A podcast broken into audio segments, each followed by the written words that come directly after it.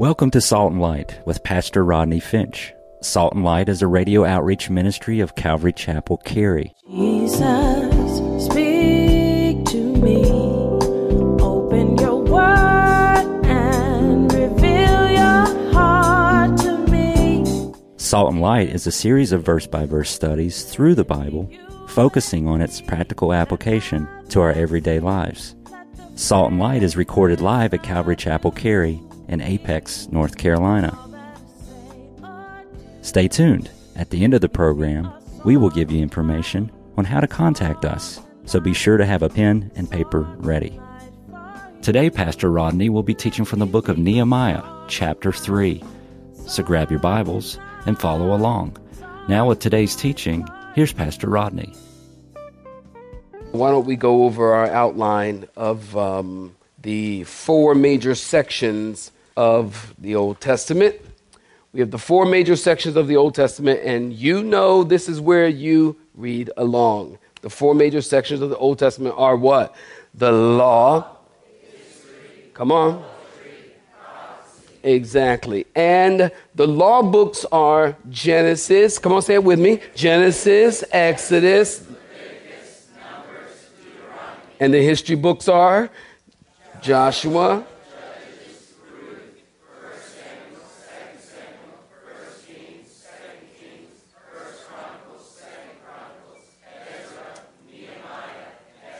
And the poetry books are?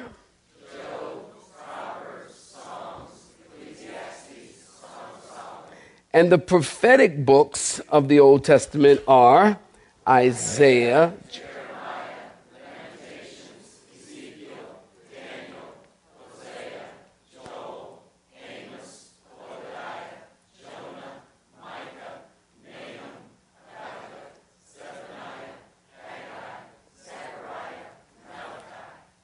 you ought to hear that from where I stand. That's like little robots. it's great. and Nehemiah is in what section of the Old Testament? Historical, exactly. If you've been with us on the Wednesday evenings, you know that in chapter one, Nehemiah gets the news that the people of God are in great distress and reproach because the walls of Jerusalem are broken down, the gates are burned. In chapter 1, were you with me? Chapter 1? And I told you that the walls, if you were not with me, you write this down, it's very important that the walls in the ancient world were very important, as walls represented separation, salvation, and protection. An unwalled city was open and vulnerable to the attacks of the enemy. Nehemiah hears that the walls of the city are torn down, and after waiting four months, he asked the king, his boss, could he go to Jerusalem to rebuild the walls? Keep in mind that Nehemiah is a cupbearer, not a carpenter. He's not qualified to build anything, but God was calling him. We know uh, when God calls, God enables. Can you say amen? And so he asked the king, and the king gives him permission and provision. So Nehemiah goes to Jerusalem, scopes out the land. We're in chapter 2, and he assesses the need. He meets up with some enemies, Sanballat the Horonite and Tobiah the Ammonite. And later on in chapter 2, they meet up with this new friend, Geshem, the Arab. And uh, these guys represent the enemy, they represent the devil. When Nehemiah runs into these men, they laugh, they mock, they despise later on in chapter 2. And Nehemiah said, You laugh, but God will prosper us. God is with us, and He isn't with you. You will fail, we will prosper. In the face of the enemy, laughing and mocking and distracting, Nehemiah didn't get sidetracked and pull away from the things of God. He kept doing the things of God. You know, I noticed over the years, it seems, and you probably noticed this as well, when people go through a trial, or they go through circumstances, or Beelzebub begins to bug you, the first thing people do is they stop doing the work of God or they stop going to church. Have you noticed that? If you stop doing the work of God every time Beelzebub bugs you, you're never going to do the work of God. If I stop doing the work of God every time Beelzebub bugged me, I would never be in a pulpit. I would never do the work of God. because the attacks of the enemy never cease. If you stop doing what God has called you to do, the enemy has won. Sanballat and Tobiah come against Nehemiah, but he didn't stop serving. He kept focused on the will of God and the plan of God and the purpose of God. And you'll see that over and over in Nehemiah's character throughout this book. So the last time we concluded, now get with me right here. The last time we concluded in chapter 2, uh, we move into chapter 3 tonight. And at first glance, I don't know, have you read ahead in chapter 3? If you have, you probably got some good sleep. As chapter 3 looks pretty dry, uh, one commentator remarked and said that chapter 3 is a colorless memorandum of assignments because it reads a long list of names that are difficult to pronounce and information that seems redundant, a chronology that seems meaningless. He said, it's hard to muddle through. Well, I agree with some of that, but not all of that. It is hard to muddle through. There is a long list of names that are difficult to pronounce, although I wouldn't say it is meaningless. As a matter of fact, on the contrary, I would say it's very meaningful and very useful. Uh, let me tell you a few meaningful things about chapter 3. There are 12 gates mentioned in the book of Nehemiah. And in chapter 3, 10 of those 12 gates are mentioned. Uh, there's a spiritual meaning behind each gate, a spiritual meaning in each gate. There's also a picture of our spiritual progression in each gate. In other words, as you look at each gate and, it, and its position around the walls, you can see the story told of the believer's walk. First, you become a Christian by believing in the Lamb that was slain and accepting Jesus in your heart, and you receive salvation. Are you listening? And then you want to share your new faith with friends. And then there are some challenges, some victories, and some defeats, and valleys, and mountains, and high points, and low points, but you continue to walk with Jesus and run the race. And someday you stand before Jesus face to face, having finished the race. So our whole Christian experience begins with Jesus and ends with Jesus. Now, I want you to hold on to that thought for tonight until the end of the night, as a matter of fact. Our whole Christian experience begins with Jesus and ends with Jesus. And we're not going to read every word in chapter 3, but we are going to look at the various gates and their meanings and their spiritual implications uh, as it relates to us. Between the gates, listen, you might want to write this down. I'm just going to tell you a bit about the chapter and then we'll look at the gates, okay? Um, between the gates, you'll find words like next to, next to him, next to them, after him, after then. You'll find these words 28 times in this chapter. The message here is everyone needs to be involved in ministry and take their place on the wall and help build next to them. You'll also see that there are 38 names listed, all difficult to pronounce. There are eight different vocations listed, and many are working close to home. The message here is work starts at home. I like that. Work starts at home. I think I was reading something recently that was talking about, you know, we need to get prayer back in school, or maybe I was reading something about the person who's kind of heading that movement of getting prayer uh, back in school. I think that's a good thing to get prayer back in school.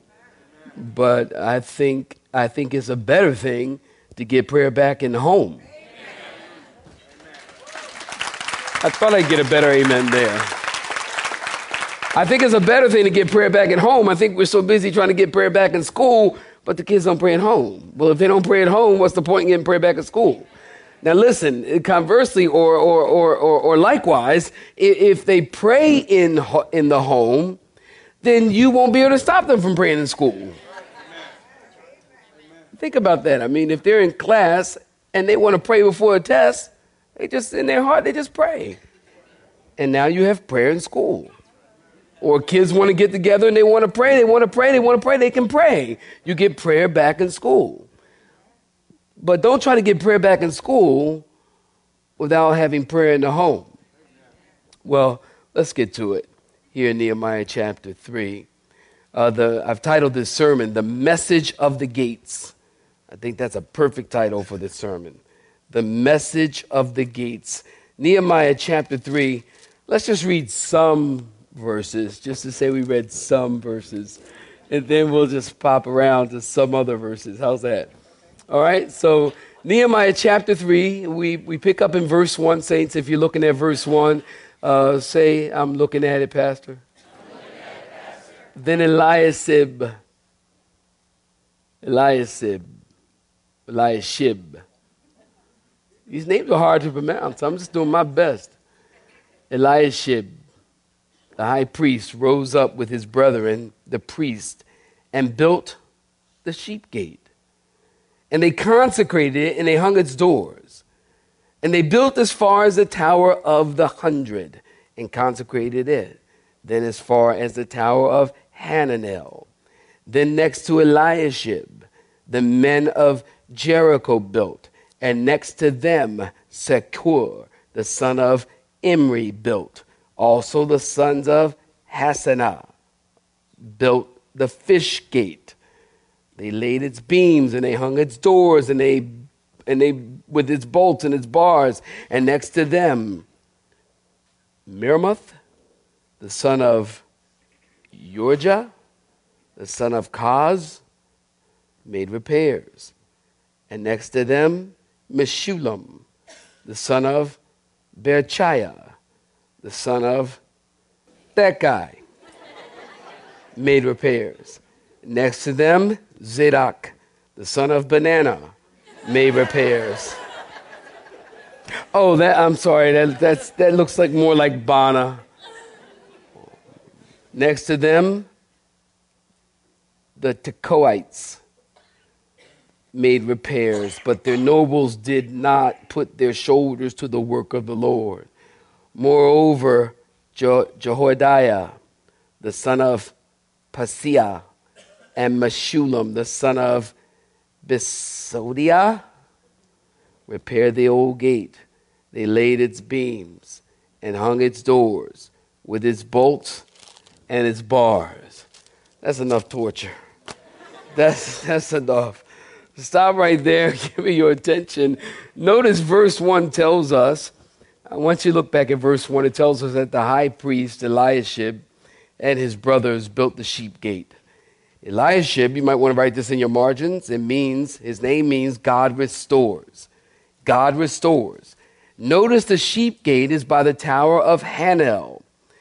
Hanel means grace. The tower of Hanel means grace. So the first gate we hear of is the sheep gate, and the first tower we hear of is grace. And the tower of grace doesn't have any locks or any bars. Did you get that? Interesting. Eliashib, now listen, I want you to note this. He's the high priest, and he's out doing the work and leading by example. Even the high priest got his hands dirty to do the work of God. He's not acting like he's too spiritual to do the work. You know, if you're a leader, then you ought to be leading by example. And people follow your lead as you as they follow your example. And if you're lazy, and you're slow, people serving with you will be lazy and slow. The priests are working, and even the high priest is out there sharing. Even the high priest, you know, in lots of churches, people put the pastor and the leaders up on pedestals in places they don't belong. And don't get me wrong, you, the Bible says, give honor to whom honor is due. And don't put men in a place where they don't belong. But leaders are to lead by example and serve the people and not be served by the people. And the pastor, listen, is no better than anybody else. And I think in our churches, you know, we, we, we, we, we've kind of put the pastor up there. Like, like he's better than, don't amen too much. But I'm just going to speak the truth, but I don't really need your help right now. I'm already feeling this big, okay?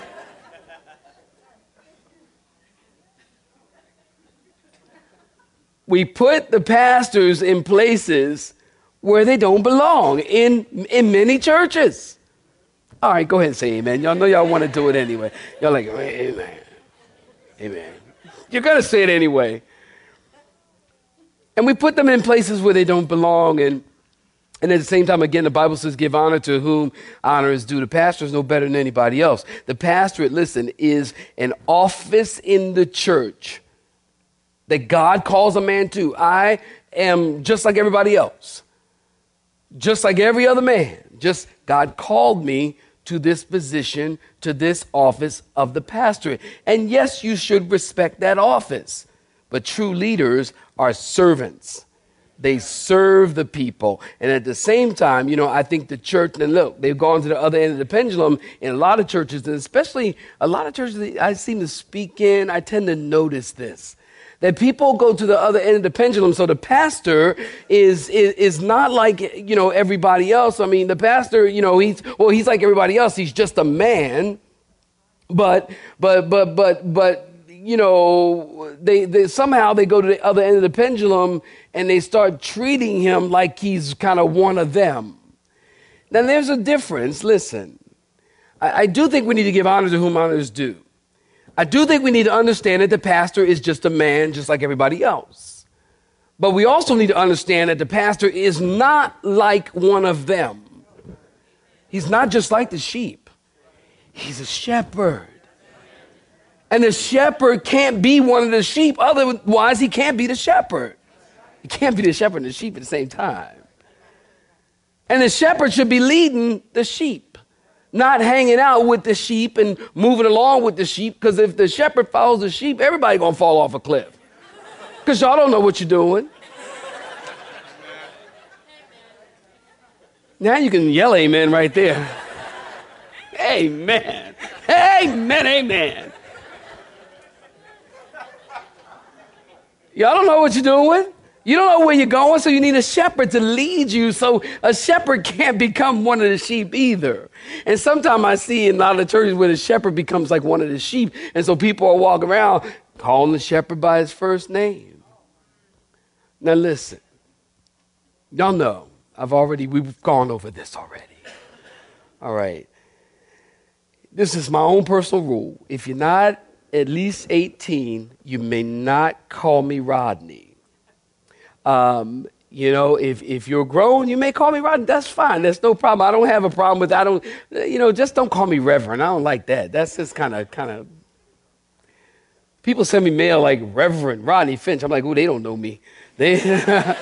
they don't, they obviously, this is not, this is junk mail. They definitely don't know me. But, but, but, you know, cause, you know, and, and, and I'm not, I'm not one of your homies either. I remember I went to a church re- recently, actually, and, uh, wow, I'm giving that away. I've been two places. Only been two places, and, uh, recently, and, uh, and they, they was calling the pastor, hey, what's up, homie, pal? I'm like, wait a minute. I'm not your homie either. Don't call me homie. Don't misunderstand me. I, I, I don't think I'm anything. I don't think I'm I don't think I'm bigger than you. I don't think I'm better than you. I don't think that God's got some special calling on my life that he doesn't on you, but somehow I do believe in authority. I do believe in respect. I do believe that there's got to be some kind of order. I don't think I, I think there's got to be some kind of order and you got to start that ideology when kids are kids. Let me tell you something. My kids, I brought my kids up. No, you do not call that adult by their first name. I'm from the old school. Y'all, where you at? Where my people at? You don't call them by their first name. Nowadays, kids are like, hey, how you doing, Rodney? Hey, what's up, Elvira? Excuse me?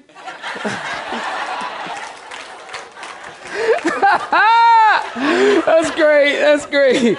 Then for those of you didn't hear, they said, Where's the shoe? So if you were here on Sunday, then you know about the shoe. And uh, the shoe's coming. No. There's got to be some lines of respect there. And I think when you start at that age to establish in kids' mind that, you know, you're not on that same level, you don't call them by their first name, it helps them to understand authority. It helps them to understand that they're not on an adult level. And it helps them to stay in the place of a child because a child needs to go through the stages of growth just like everybody else in order for them to become healthy. And if it was good enough for you, how come it's not good enough for them? And I think the part of the problem is, I think, is that we're, we're, we're becoming too uh, friendly with our children. And we're trying to be our child's friend. Listen, don't try to be your child's friend. Listen, you're going to be happy you came at night. Get this. Do not, even if you don't have children, then just write this down and use it when you do have kids. Don't try to become your child's friend. Don't ever try to become their friend. Always seek to become their parent. And if you find yourself in a place where you are their parent, that they understand that's mom and that's dad. I've seen some kids calling their mom and dad. And if you're here tonight, listen, I'm not condemning you or nothing like that. I just, me personally, I just don't agree with that. Where kids are calling their parents by their first names. I'm sorry, I just don't agree with that. That's all. Don't come up to me after service trying to tell me all this. I, I got you, okay? I just don't, I don't agree with that. Because mom is mom and dad is dad. And we're not friends. Don't get me, we're not friends. Listen, I have asked my kids. Ask them. I have to, I'm not your friend. I'm not trying to be your friend. I'm trying to be your father. Because if I can be your father, guess what will happen? We'll wind up friends. But if we start out being friends, we're going to have a respect issue there. And then I'm going to have to take off the shoe.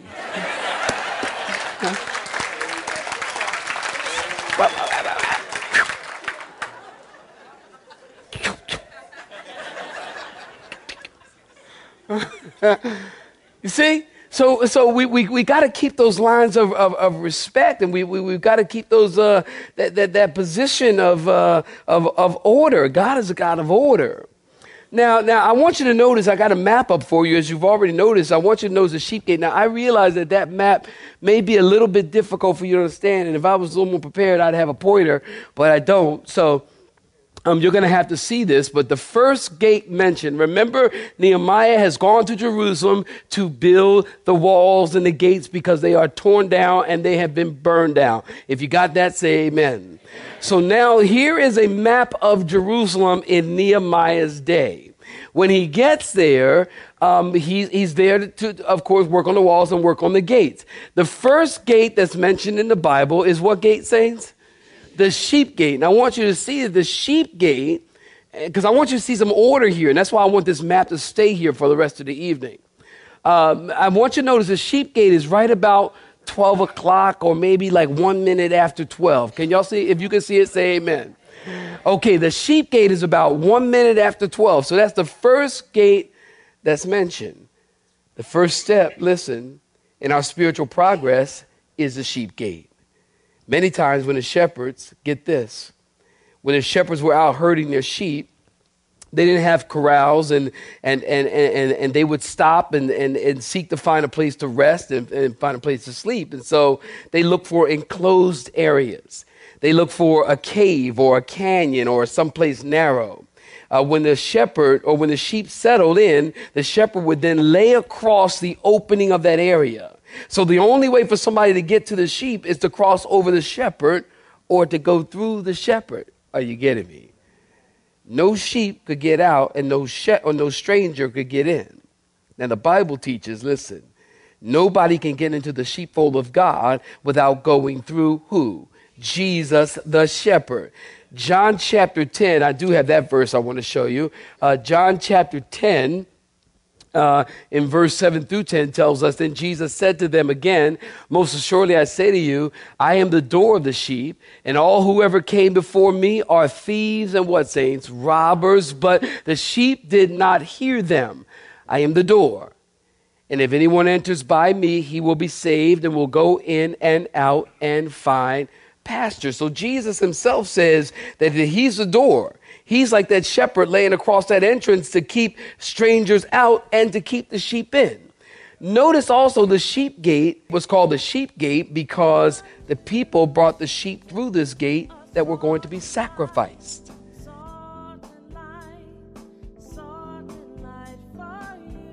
You have been listening to Salt and Light, a radio outreach ministry of Pastor Rodney Finch and Calvary Chapel Cary, located in Apex, North Carolina. Join Pastor Rodney Monday through Friday at this same time. For information regarding service times, you can contact us at 1 800 293 0923. That's 1 800 293 0923. You may listen to today's broadcast in its entirety by visiting the media library on our website at cccary.org.